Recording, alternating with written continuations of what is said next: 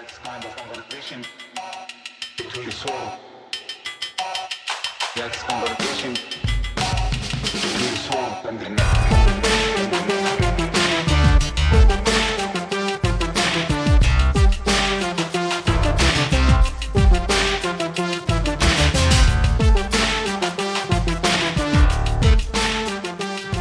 Hello, Derek and Danny. Hello, Bob. How are you Hello, Bob. I'm doing fine. I'm glad we're also cordial and chipper, as is our nature. As is our nature. Uh, so I'm Robert Wright of the Nonzero Podcast, and our bold experiment in podcast synergy continues with the co-host of the American Prestige podcast, Danny Bessner, and uh, Derek Davison. Um, we did one of these, uh, as it happens, two months ago, right before the Hamas attack, and so we scurried to like tape and add a little kind of prelude uh, that accounted for that, and wound up with a pretty long podcast, among other things. Um, So you're welcome, audience. Yeah, welcome. really. One The- one shudders to think of what might happen now that will re- require us to come back. yeah, let's don't let's don't jinx it. Maybe we should never record another podcast again. Just going on top. Uh, yeah, there, I think uh, I forgot the statistic, but an incredibly high number of podcasts have one episode. Is that Uh, right? Yeah, yeah, yeah. It's like way higher than you'd think because obviously there was this podcast boom, which has decidedly ended. Yeah. Uh, and so, yeah, a lot of people tried to do their own thing, and it just it just petered out after an episode because But only the strong That's the- That's the conceit of the episode one podcast, which Yes, is a a very funny podcast, podcast, that people should should Yeah. listen to. E one. Yeah, it's a Oh. very good podcast. Oh, there's a podcast called E E1. yeah, Yeah, they do, it's they do a they do these like uh, skits of of podcasts that failed, basically, like the one Yeah. episode of some uh, ridiculous. It's a really good concept a idea. So podcast. it's like- it's really it's- funny. It's like the Wayne's World of podcasting, kind of. is Yeah, that, is, is Kind that of, yeah. reference too old for you guys? No, I love Not- Wayne's World. Wayne's Not for me. I'm I'm an old person, so It's one of my favorite movies. It's Mm. it's unbelievably good. The first Wayne's World movie, the second one's really good too. But Penelope Spheeris, I believe, was a director and a, a, a woman director of comedy, rare at the time. Mm. Very good. Very Okay, good now you're showing off, Danny. Stop. Stop. your your your intergenerational cultural literacy is a perfectly fine thing to be proud of, but we get the idea. thank you, thank you. Um, this also occurs when we when we try to reach back into American cultural history for analogs for what we're doing. I mean, do my fellow boomers naturally think of uh, you know the Andy Griffith Gomer Pyle UM, USMC synergy, the Green Acres Petticoat Junction? I think it's it's it's actually quite similar structurally to punk bands. Like I think it, it's very very similar because it's a very low cost of entry.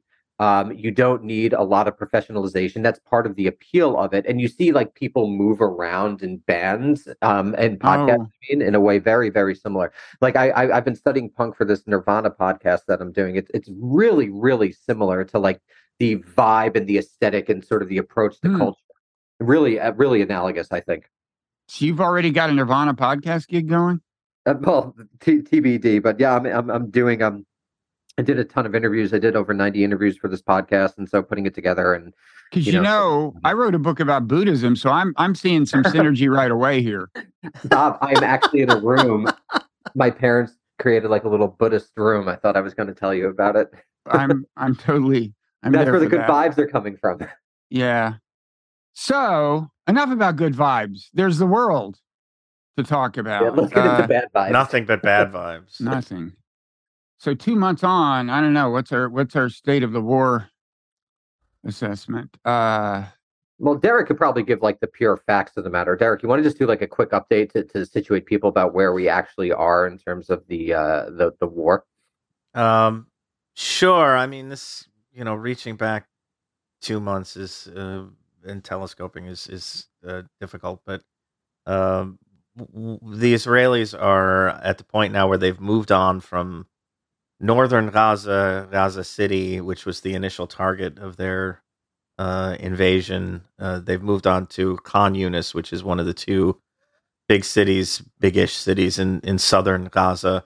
Um, there was that interlude uh, last week when uh, they were in a ceasefire with uh, Hamas and, and they were exchanging detainees on either side. That fell apart.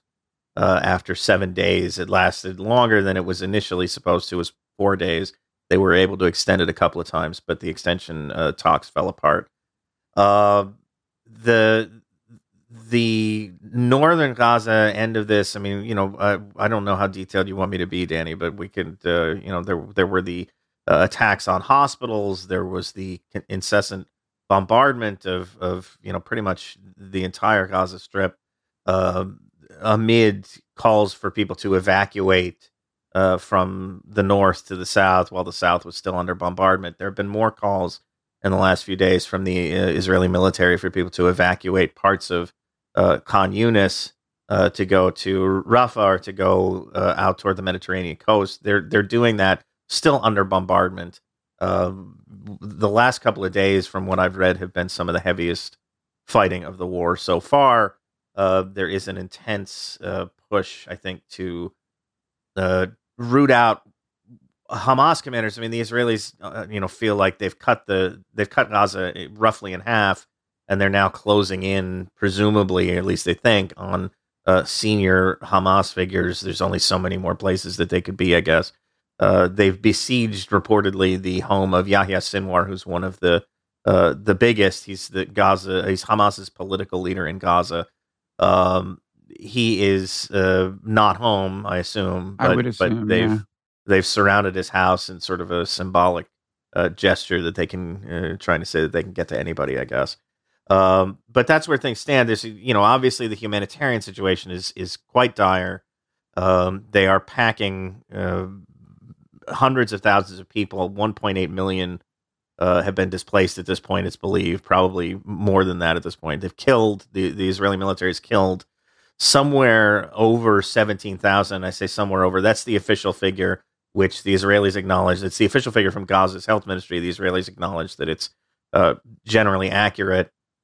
Uh, they're killing people at about a ratio of two civilians for every combatant, according to the Israelis, which you know you can uh, wonder what their definition of combatant is and whether that's a, a legitimate figure. Um, they've displaced all these people. There, there's some effort, uh, of course, to get aid in, and we can talk about all these things in, in some detail. But there's some effort to get aid in. But increasingly, I think the problem now is going to become even more than the bombardment, even more than the the kinetic violence is going to be disease because as these people get packed into ever smaller geographic spaces, uh, the same number essentially, you know, you're talking about 1.8 to 2 million people packed into a, an ever smaller space with no facilities, no infrastructure, no little aid, some, but but not nearly enough to the the, the level of the need. Uh, I think disease is going to be the big thing that starts to to take root, and and uh, that's that's the next kind of wave of horror here. I think. Yeah, the current Wall Street Journal uh, homepage headline is about looting breaking out. Um, not surprisingly, did you say that the I- Israelis are conceding a uh, a civilian to militant death ratio of two to one? I mean, that, I kind of inferred that from an estimate of like at least five thousand militants killed Right. that came from them. So this was this was a few days ago. They they said that they they believe they've killed five thousand combatants, while also acknowledging that the overall death toll that was being talked about at the Mhm. time, which was about fifteen thousand, was generally correct. So Mm-hmm. effectively, yes, they conceded that they're they're uh, there's a they're two to one uh, civilian to to combatant death toll. Um, I I do I I did see the stories about looting, and I think it's um I think that that terminology is kind of ridiculous to to talk about people under these circumstances uh, as though they're like committing an offense. Yeah, it's Uh, of it's like looting. about It's- it's the like- it- it's Ghetto. just- was that looting? Yeah, I mean it's it's sort of just it's more dehumanizing language that that would never be applied to uh to you know any other people in the circumstance but the militants and looting. Palestinians. Yeah. Yeah, I saw a picture of uh, people lined up for flour from the UN, and and I, so far as I could see, there wasn't any actually coming, no flour, but they were waiting, and there were just thousands and thousands of people in a in a crowd. Um, Um, I mean, the aid has been restricted logistically in terms of how much you can bring through the the checkpoint at Rafah from from Sinai from Egypt, which is where it's coming from. Uh, that that's been a, a bottleneck, but the, the bigger bottleneck at this point is that th- there's not enough fuel to distribute aid to other parts of Gaza once it comes in, and uh, now in the last few days with the, the intensity of the fighting in southern Gaza, it's been uh, I think impossible for uh, even trucks that, that have fuel to get get through those areas and, and distribute aid. Derek, have you seen good figures on Israeli casualties? I mean, last I saw numbers, they were seemed extremely low, which I took to mean that the militants in the north had by and large chosen to either lay low or head south rather than confront them. Although, of course, they're they're hugely outgunned. I mean, I have you know Right. the Hamas videos I've seen, and there were only a few at the beginning, and I haven't seen them since. Not surprising, since power is hard to come by and so on. Uh, you know, electricity is hard to come by. But um, it was just uh, using RPGs against tanks, and it wasn't clear that they were effective, and you wouldn't expect them to be. I mean, you need you need slightly more powerful weapons to do much damage to tanks. Um, yeah, the Israelis themselves say they've lost, I think, 88 soldiers was the last I saw. Um, you know that may that may have changed. I think that was a day or two ago, so that may have Mhm. changed, but it wouldn't have changed by more than you know two or three. I wouldn't think, uh, barring some you know serious uh, mishap. Uh, but yeah, I mean, there, there have been these videos that kind of you know they're putting out for propaganda reasons of Hamas fighters kind of sneaking up on tanks, and and they apparently have had a fairly uh, you know from what what we can tell the israelis aren't doing a lot of like infantry uh operations just you know having men kind of uh coming in with the tanks to protect them from just such an occurrence uh but yeah as you say i mean i, I don't know that that they're that effective and it's it comes down to the uh the sophistication or the the kind of uh power of the weapons that that hamas has available to them Mm-hmm. And like, oh God, what like where does this end? I mean, you know, last time we talked about the possibility that an eventual upside could be this gets so much attention that something productive winds up happening. Uh, you, you know, some sort of actual solution, long-term solution to the Israel-Palestine issue. Um, I don't know, but you know, it occurs to me that when you, uh, given the political obstacles to that in various places, including American domestic politics, um, it, it, you just have to imagine something incredibly horrific, uh, right? It's like, what did it Even take to get the League of Nations started? World War One. How about the UN? Yeah. World War Two. You know, big heavy lifts. You know, require massive quantities of horror historically, right? Yeah, I mean, it, it, it. I think it's been pretty clear that there's going to be nothing like that. That that that, that the world, whether regional or or global, whatever framework you want to adopt, is not especially concerned, um, or not concerned enough to do something active. But it does seem like there is a the the the biggest shift that I've seen is a, a genuine difference in generations of Americans toward the U.S. Israel policy. That that seems genuine. That seems real, and I I imagine that that will actually have medium term consequences because I think the strategic argument for the U.S. interest in the Middle East is is been waning for decades. Mm-hmm. Um, and the strategic um, uh, argument for the U.S. interest in Israel has been waning for decades. Now there's domestic political um, actors, you know, the famed Israel lobby that Mearsheimer and Walt talked about, but more important, the Christian Zionist lobby is still quite powerful. Um, now that Likud has so actively aligned itself with the Republican Party, that seems to be a, probably a pretty shitty medium to long term strategic decision that Netanyahu has made. So that actually does seem like a real shift that will probably be lasting. And there have been moments in American history where the U.S. has been less accommodating to whatever Israel wants. It could be a more normal ally where the U.S. actually exerts some significant pressure, or the nature and tenor of the relationship could change. And you could see Israel looking toward other nations like it, it had at some points in the 50s. Yeah, although I think even within the Democratic Party, it's going to be a long time before the politics on balance align in favor of any kind of aggressive approach to Yeah, that's gerontocracy, right? I mean, this is a problem with the system. You could talk about this in a million different issue areas, whether it's surveillance, whether it's AI, whether it's Israel. We have these septuagenarians running things. It's a problem, you know, and it, Yeah, well, even yeah, I mean, at the donor level, you have a lot of people that old, but I think you know, even uh, you know, the the age cutoff. I think within the uh, Democratic Party, where you get to a point where you know most people are on balance uh well well just wouldn't wouldn't actively support the kind of things you'd need to get an actual solution to this i think the age cutoff for that is younger there's also the question of like these younger people how much do they care will their sentiments endure as time goes on sometimes people become more conservative as they age Yeah, when they I get just- money in houses. Yeah. So lucky for us, that's not happening. and look, I, I speak as someone who has two daughters, both of whom, uh, as I've uh, mentioned and kind of boasted on Twitter, both of whom have been uh, arrested for refusing to disperse at pro ceasefire rallies. Uh, these were early on in uh, like the Grand Central Station rally and so on. Anyway, I mean, they weren't like fighting cops. It was just a ritual that the police would come and arrest them. Um, and their friends, you know, yeah, the vibe I get from them and their milieu is this is quite different from when I was young. Uh, but I don't know. A lot of questions. Uh, there are people are raising questions. Well, I mean, the real question is like, it, it- I don't think there's going to be enough to, to stop population transfer, right? So when, when when this shift happens in 10, 15, 20 years, it might be too late. That that to me is is the likely outcome. If I was Wait, do you mean there's going to be successful ethnic cleansing before then of the West Bank and or Gaza or what? yeah, that's where the trends go. I think. Yeah. Yeah, I, well, I, mean, I, I don't see. I, I don't see any any uh, major world power getting in the way of that. That just hasn't happened, and and and like with the, all the population transfers and movements, uh, I just don't see why that would not happen.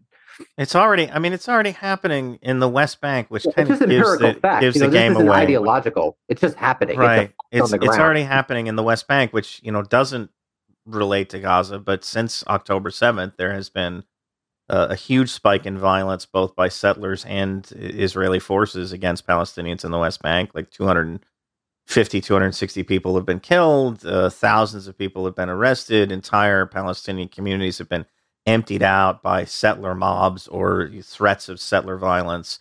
Um, and the best, you know, the best that the United States is willing to do about this is to, uh, as the Biden administration announced this week, uh, get put some settlers on a visa blacklist. Which, uh, you know, the fact of the matter Right. is, a large number of some of the the most extremist settlers happen to be U.S. citizens who have relocated to West Bank settlements and aren't subject to a visa ban. They can come and go from the U.S. because they have passports.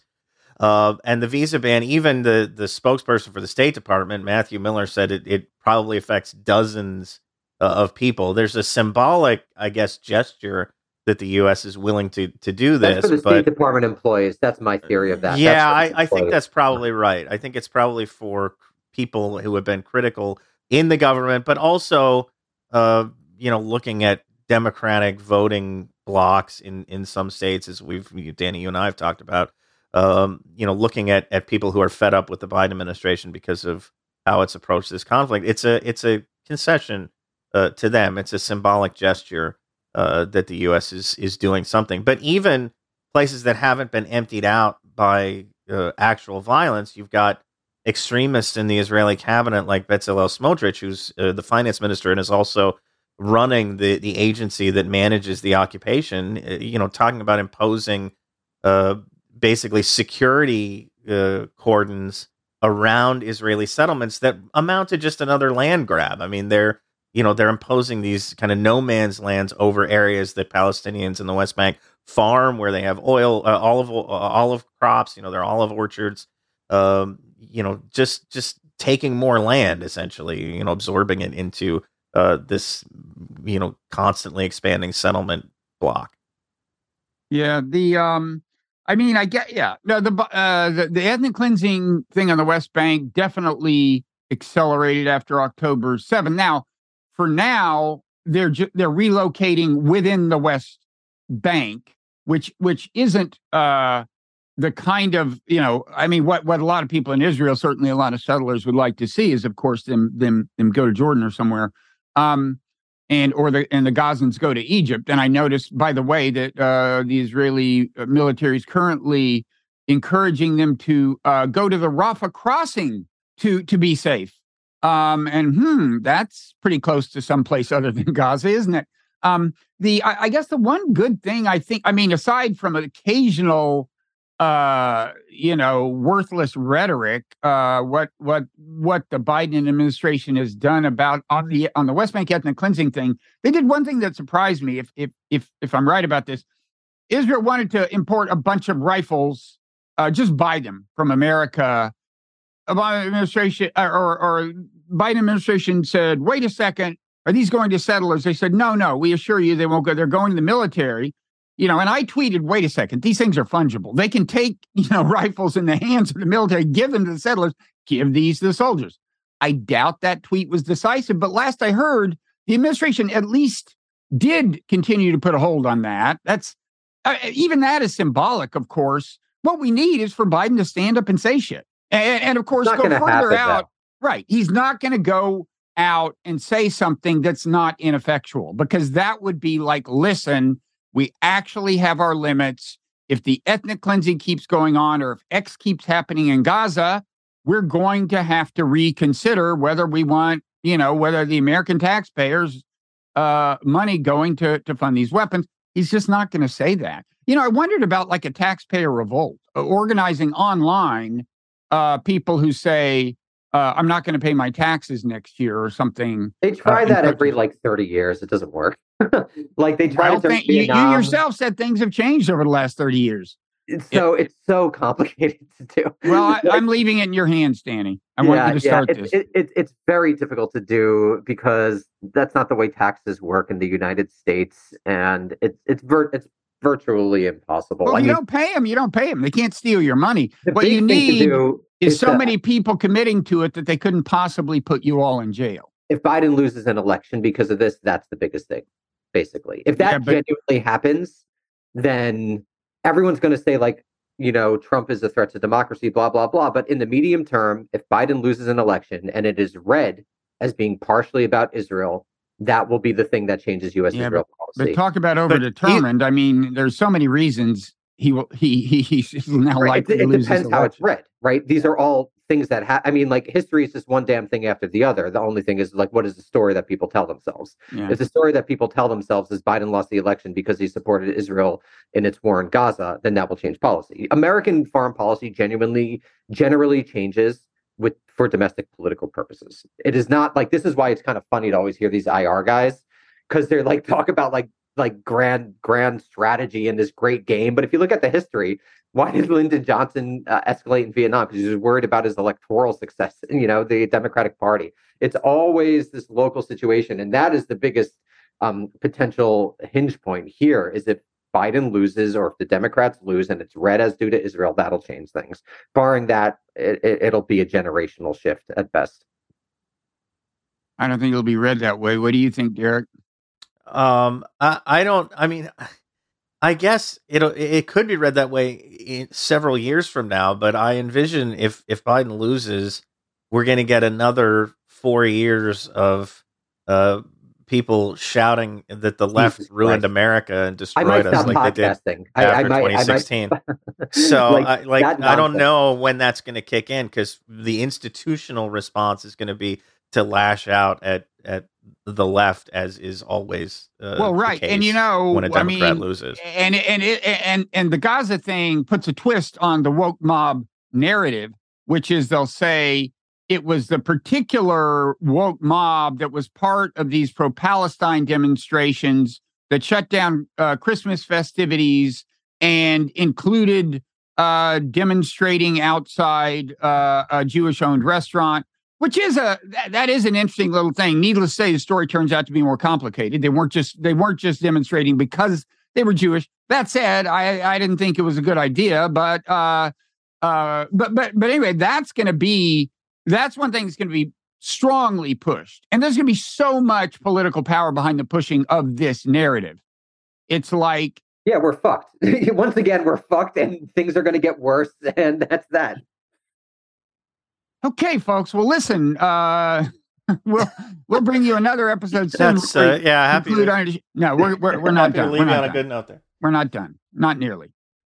Um, I No, you're totally right. I mean, this is the problem, right? The, the, the same things keep on happening. It's things aren't working out. I was on. It was funny. I was on Glenn Loury's podcast. I don't know if you saw about. I people- didn't. I was on it too, and apparently he got some negative feedback about what I had to say on this subject, but I haven't I haven't listened to yours. Yeah, yeah, but people people were really really mad. I mean, it's just ideology all the way down, right? Like they they criticize wokeness but then they don't want to be criticized for the exact same thing. It, it just, it, it, really is just the, the, the prison of ideology. It's all the way down. There's very, very difficult ways to do that without material transformation.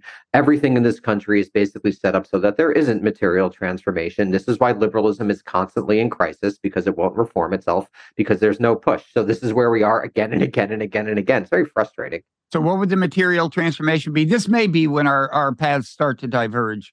I mean, you'd have to do serious redistribution. You'd have to change the structure of the American empire. You shouldn't have 750 overseas bases. You shouldn't have the dollar be oh, yeah. a hegemonic currency. You know, you should actually tax billionaires and millionaires. You should actually get rid of things like stock buybacks and dividends. Three companies shouldn't own 20% of the S&P 500. If you just right. look at like the, the whole thing, it's all broken you well, know and if you're not going to change it then you're just going to get the problem well yeah it's like i support most of that but it, it falls into two categories there's the overseas empire basis part i agree with you there's the redistribute income part i agree with you i'm just not so sure that the redistribute income part even if it were possible would have a big effect on the overs on the empire part i don't know maybe well, no, I mean, this is the problem. I mean, the greatest thing the Empire ever did was creating an all volunteer force. We're effectively creating a Janissary Corps so that mm-hmm. we're totally shielded from the consequences of the Empire. It was genius. It was that was a genius move for Congress not to renew the draft in 72 or 73. I always get those dates mixed up for some reason. That was great. So now Samantha Powers kids don't have to fight, but she could uh, constantly talk about the responsibility to protect. It's amazing. It's a what a gamble. Mm-hmm. No, that's that's all true. I mean, there are other unfortunate implications having an all volunteer force. I think uh, as it comes to have increasingly an ideological character. It didn't used to. I grew up in a military family. It, it, the army didn't used to have well, any kind of pronounced corps, ideological character. It's interesting. The officer corps is still progressive in the technical sense of the early 20th century. You know, they believe like technology is going to be able to like reform war and change things, and the enlisted men are usually more small c conservative or apolitical. You know, it's a it's a very strange situation we've set up here, and everyone who talks about foreign policy in the blob very few of them, not not not all of them, but very few of them have actual connections to war fighting. So you get this very strange thing that's happened, which is kind of unique in history. If you used to talk about war, you used to generally have some experience in it for most of human history, not anymore. Hmm.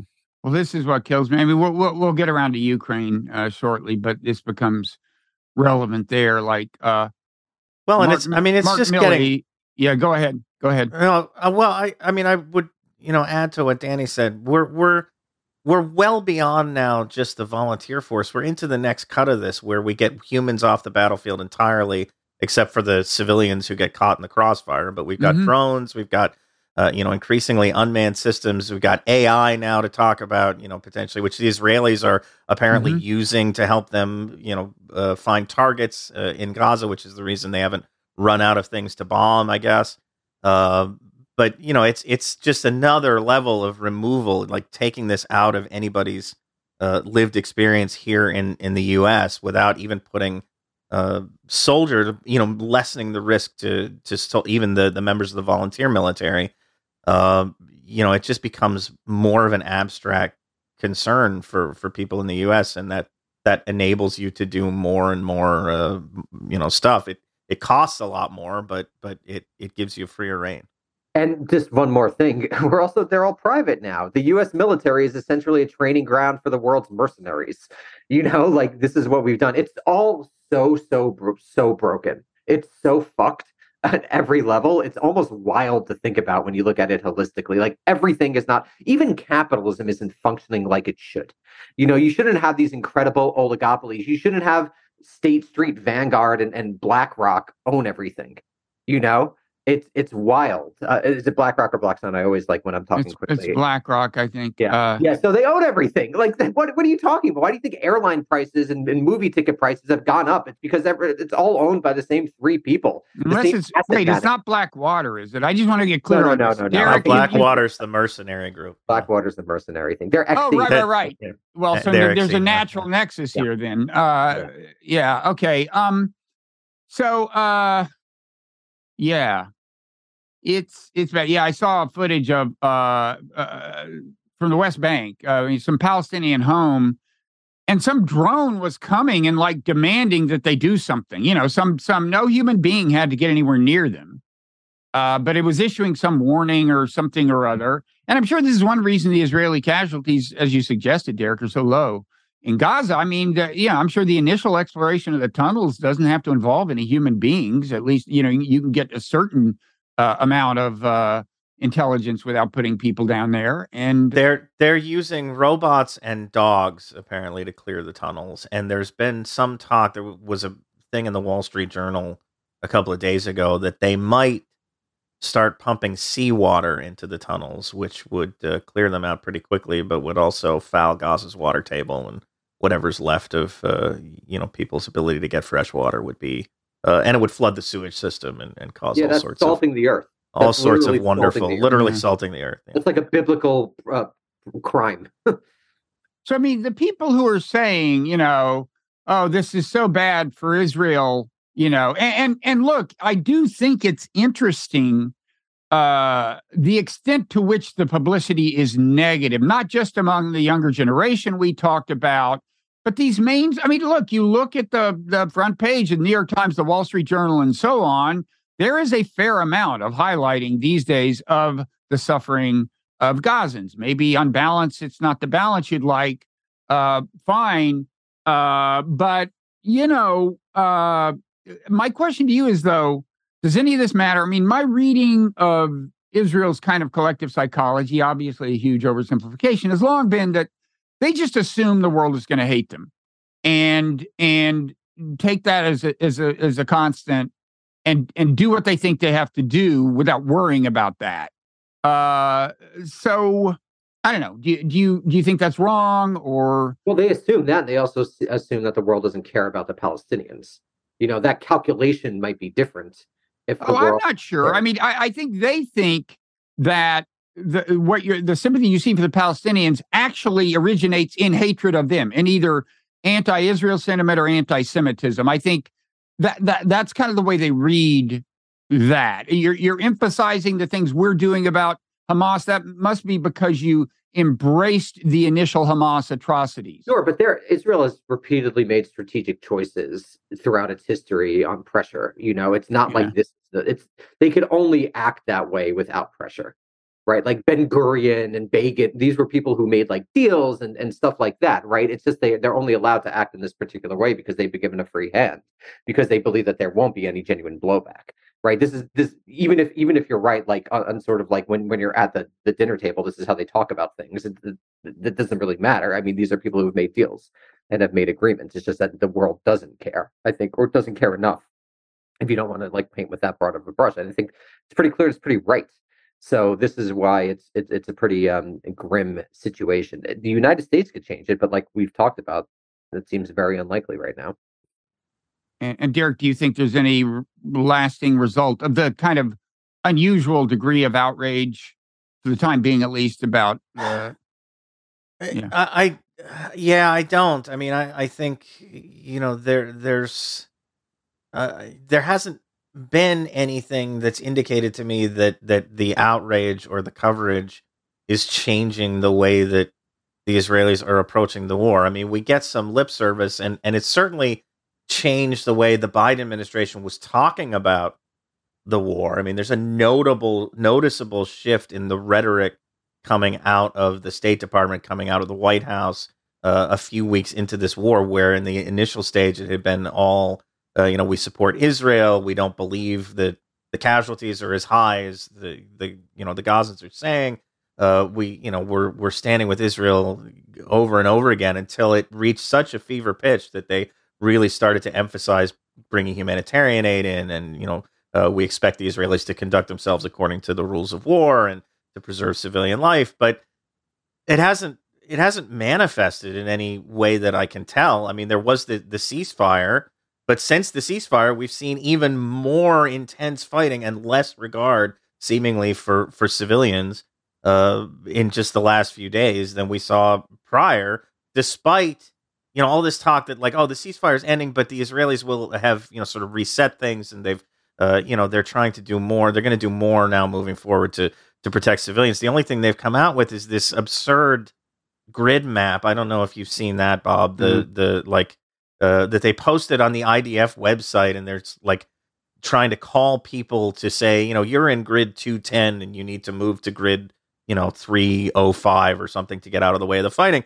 How are people in Gaza supposed to track this stuff? There's no the, the internet well, service is like knocked out, cell service is knocked out. Like, what is this if not just a demonstration for a Western audience that we're like doing something, even though that probably has no real impact in Gaza? Yeah, well, plus Israel's already saying we see uh, missiles being launched from what we've defined as humanitarian relief zones. Well, I think I've got a feeling about what comes next, and it's kind of great to be the people who get to define the humanitarian relief zones uh, and and and uh, you know, but but and then and then and then bomb them as soon as you uh, say that you see trouble there. Well, listen. Um, well, Bob, actually, before before we, I, I was curious. Why do you want me to read that, John Judis? Maybe we could talk. Okay, we're going to talk about that, but first, I should say, um, you know, both of us, the Nonzero newsletter slash podcast, the American Prestige newsletter slash podcast, have to make ends meet. As a result, we have both uh, adopted the paywall model. Uh, and we, w- in trying to figure out when is the optimal time to bring down the uh, paywall for this podcast, Danny and some of his neoliberal friends ran a profit maximizing algorithm. he, he, knows people who who who know Python or some some programming language, and uh, and Danny, I think you said like right now, right? That was what you and your uh, right. This is the exact moment. My friends at Vanguard have just texted me. We should definitely switch over. Uh huh. Uh, I have a McKinsey consultant actually listening on the other line, and uh, yeah, yeah, they've, well, they've listen, assured me that this is it. I'm of course against paywalls. Uh, I I reducted I, I, adopted ours only reluctantly, uh, but I I'm going to succumb to the neoliberal imperative that you guys are pushing so hard. Uh, and so we we will uh, we will continue. Where the podcast continues. Uh, I, I want to talk about uh, well the the John Judis's piece in the New Republic on Israel and settler colonialism, whether whether the paradigm matters.